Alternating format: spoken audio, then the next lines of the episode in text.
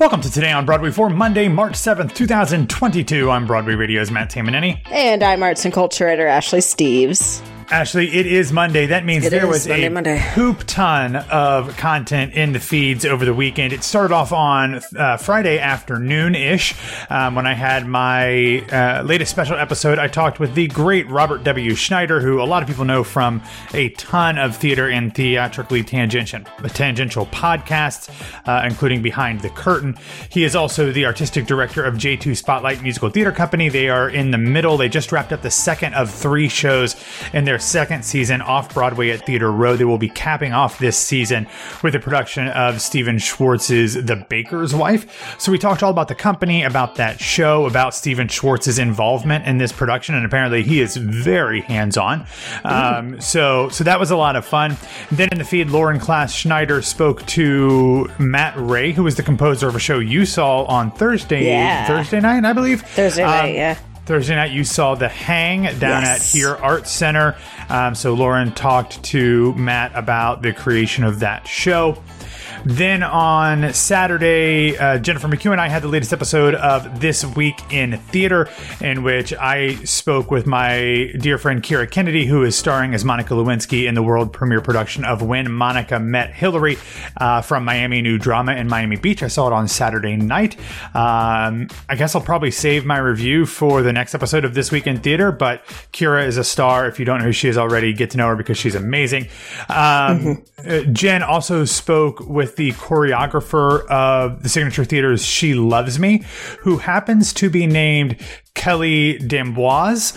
Uh, if you are familiar with that last name, she is the sister-in-law of Charlotte, which means Yeah. she's also the sister-in-law of of Terrence Mann and the uh, in that whole dance theater family. So very cool there. Those are all in the regular feed now. In our uh, Patreon feed, Jan Simpson had her latest episode of All the Drama in which she talked about Of Thee I Sing. I believe that was the first ever Pulitzer Prize for drama winner. That was a musical, and that's from think so, yeah. 1932. So that'll be hitting the regular feed in a week, but it's available now on Patreon. So head over to patreon.com slash Broadway Radio.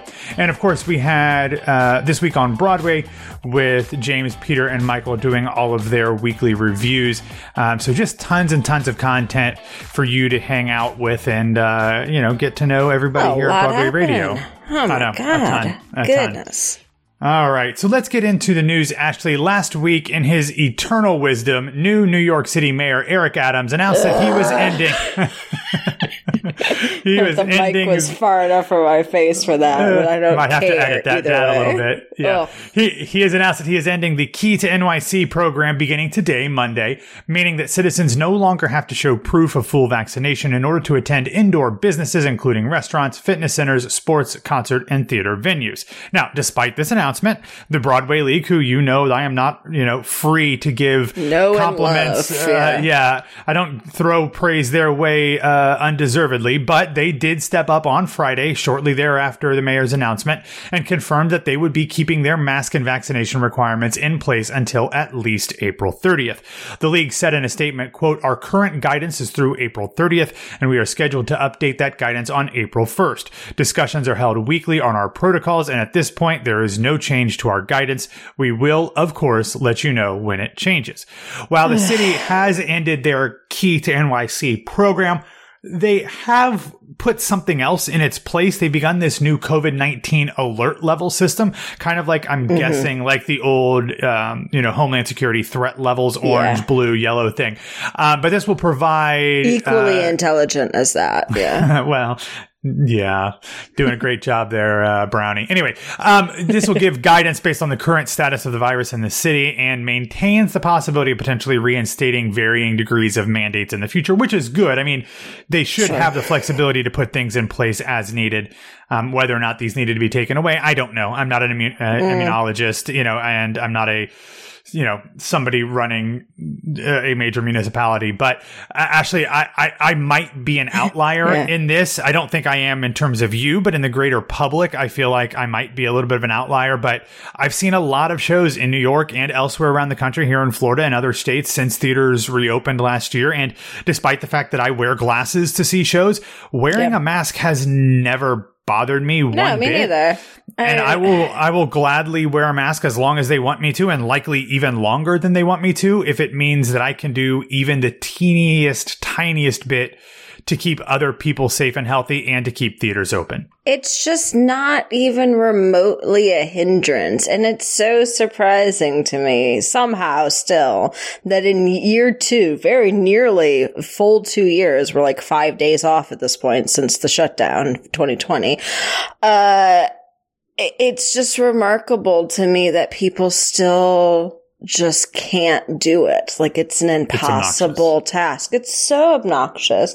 And usually most shows, especially are like everyone, you, you know, no one's really putting up any kind of argument about it or anything. They're doing it. I was at Intimate Apparel most recently where there was one lady in front of me who like kept pulling her mask down every time the lights went dark and it's just like, why? Why are you the one person in this room who thinks they're special?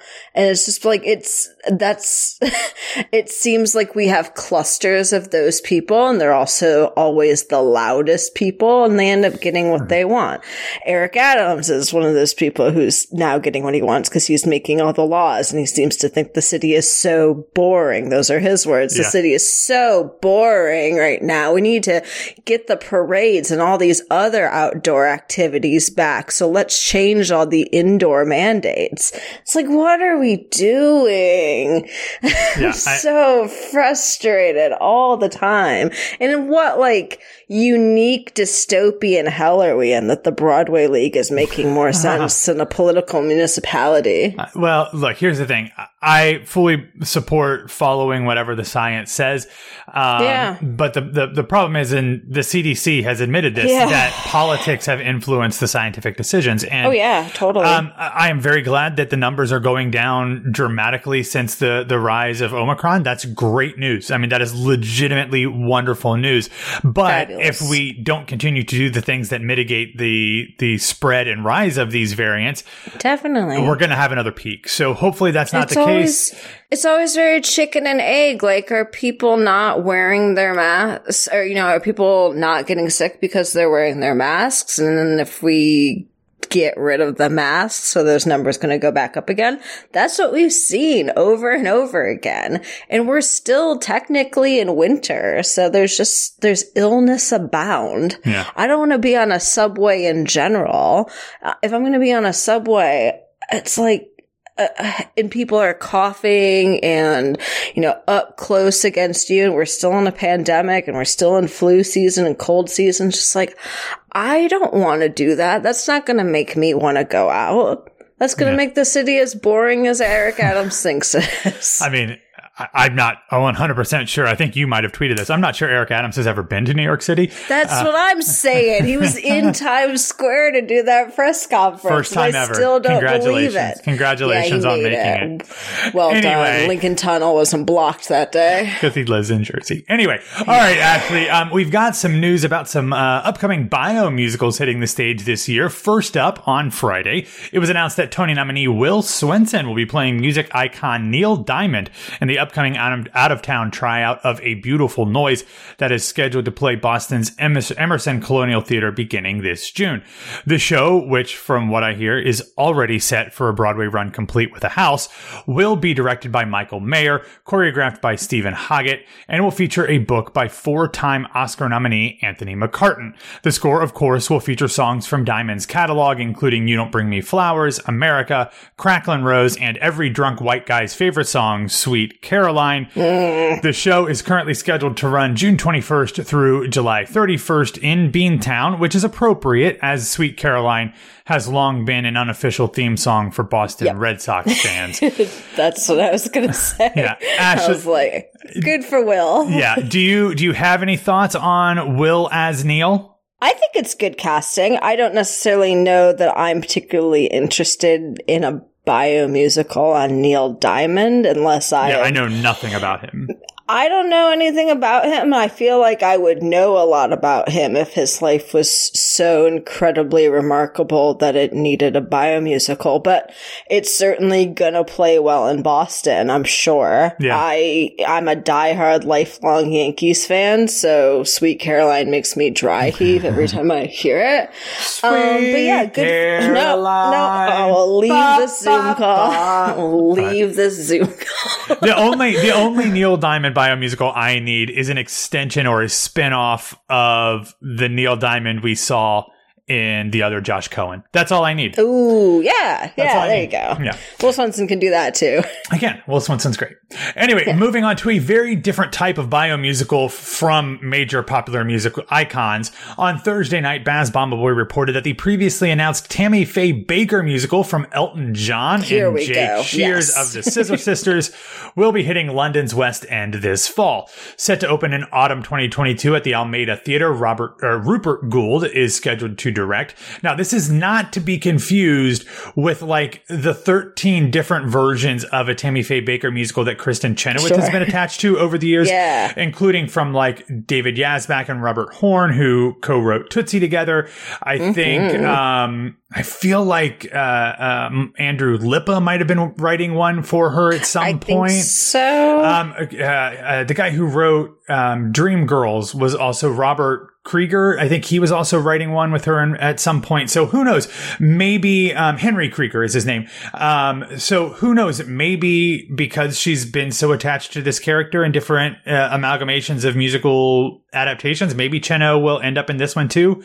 Who knows? I think it's uh, shocking that she's not gotten to play this role yet.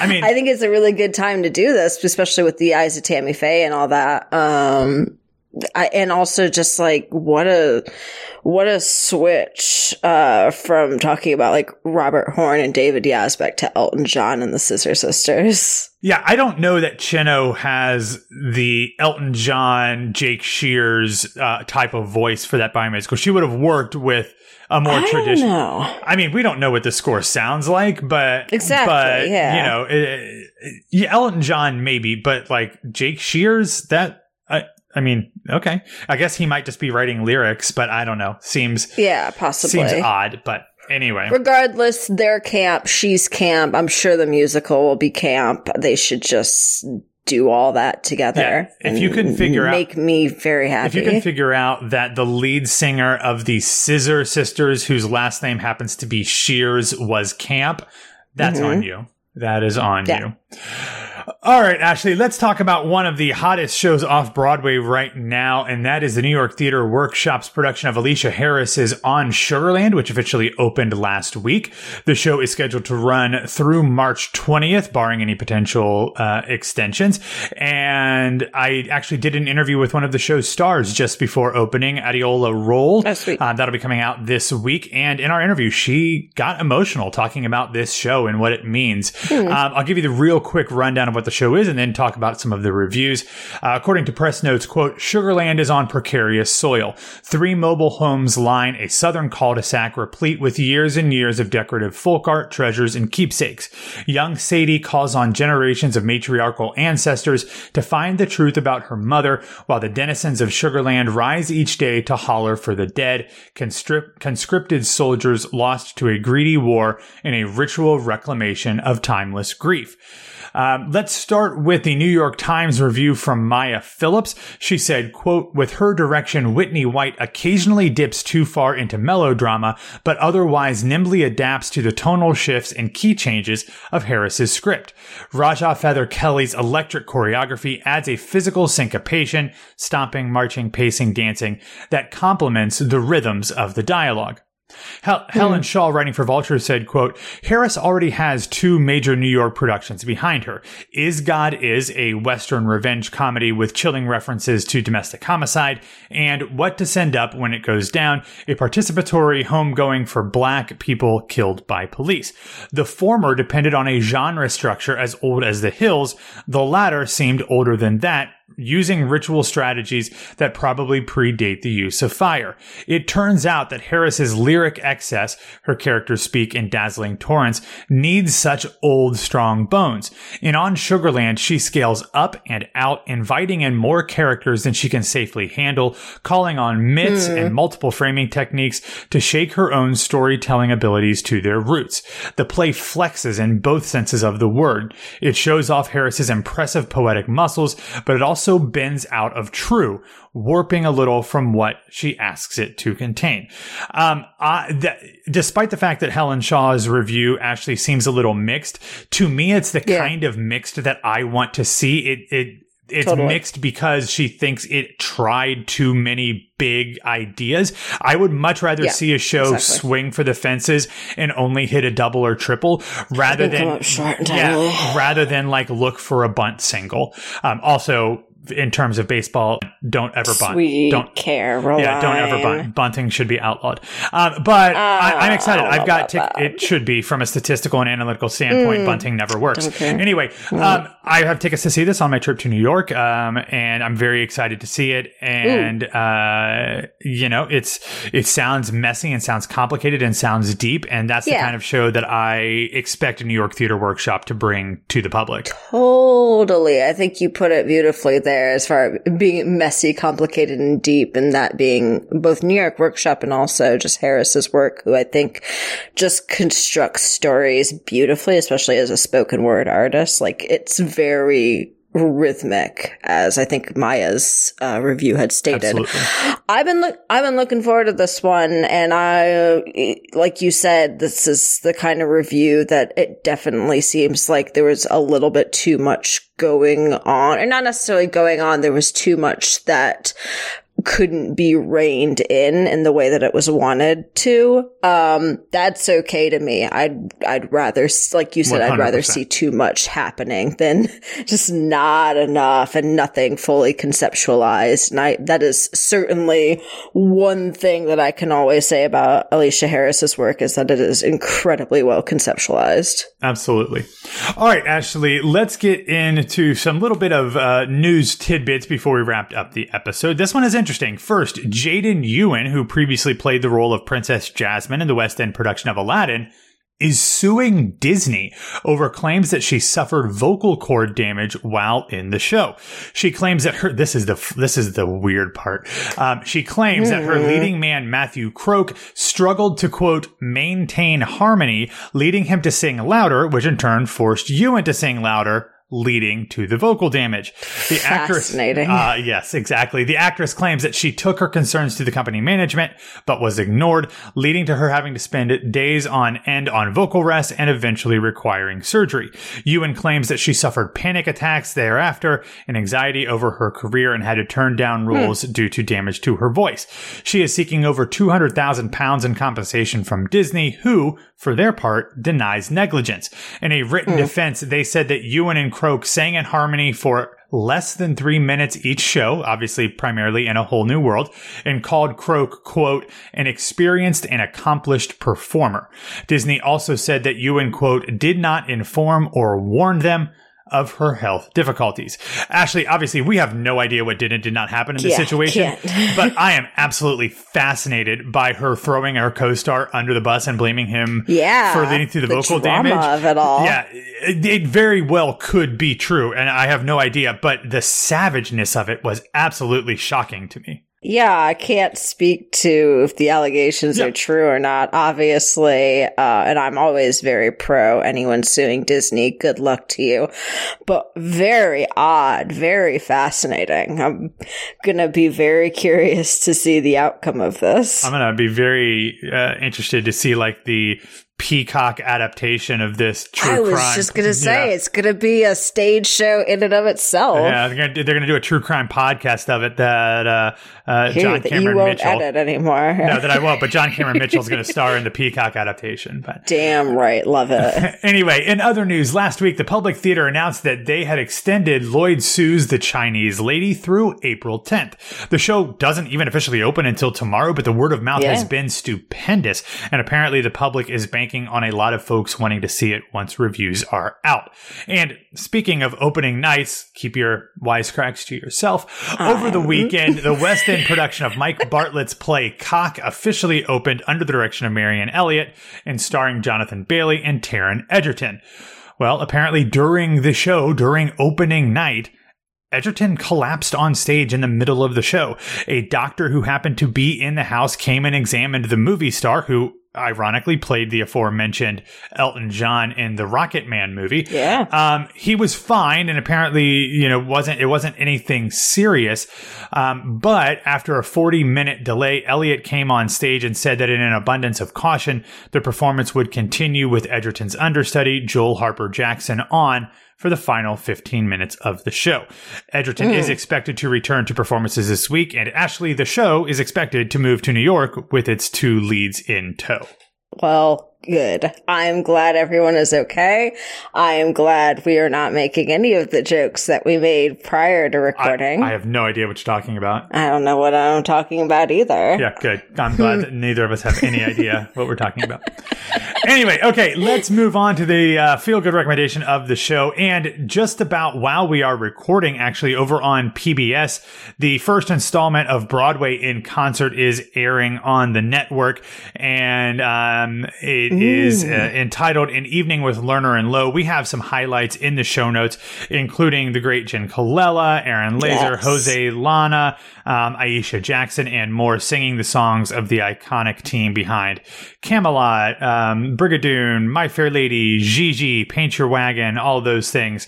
Um, so check that out. And if you did not get a chance to watch the concert on PBS, I'm sure it is available um, for streaming on their various streaming services and websites Check as well. your local listings and all Yeah. that. You can also probably check thestreamable.com if you want to uh, check Oh, everything about streaming, if you want to help out my day job. Mm-hmm. Anyway, that is all that we have for today. Thank you for listening to Today on Broadway. Follow us on Facebook, Twitter, and Instagram at Broadway Radio. And you can find me on Twitter and Instagram at BWWMatt. Ashley, where can people find you? You can find me on Twitter and Instagram at Know This Is Ashley. All right, everybody, have a wonderful week. Jennifer McHugh and I will be here to talk to you tomorrow. true. And then James and I will have a very special episode on Wednesday, so stay tuned for that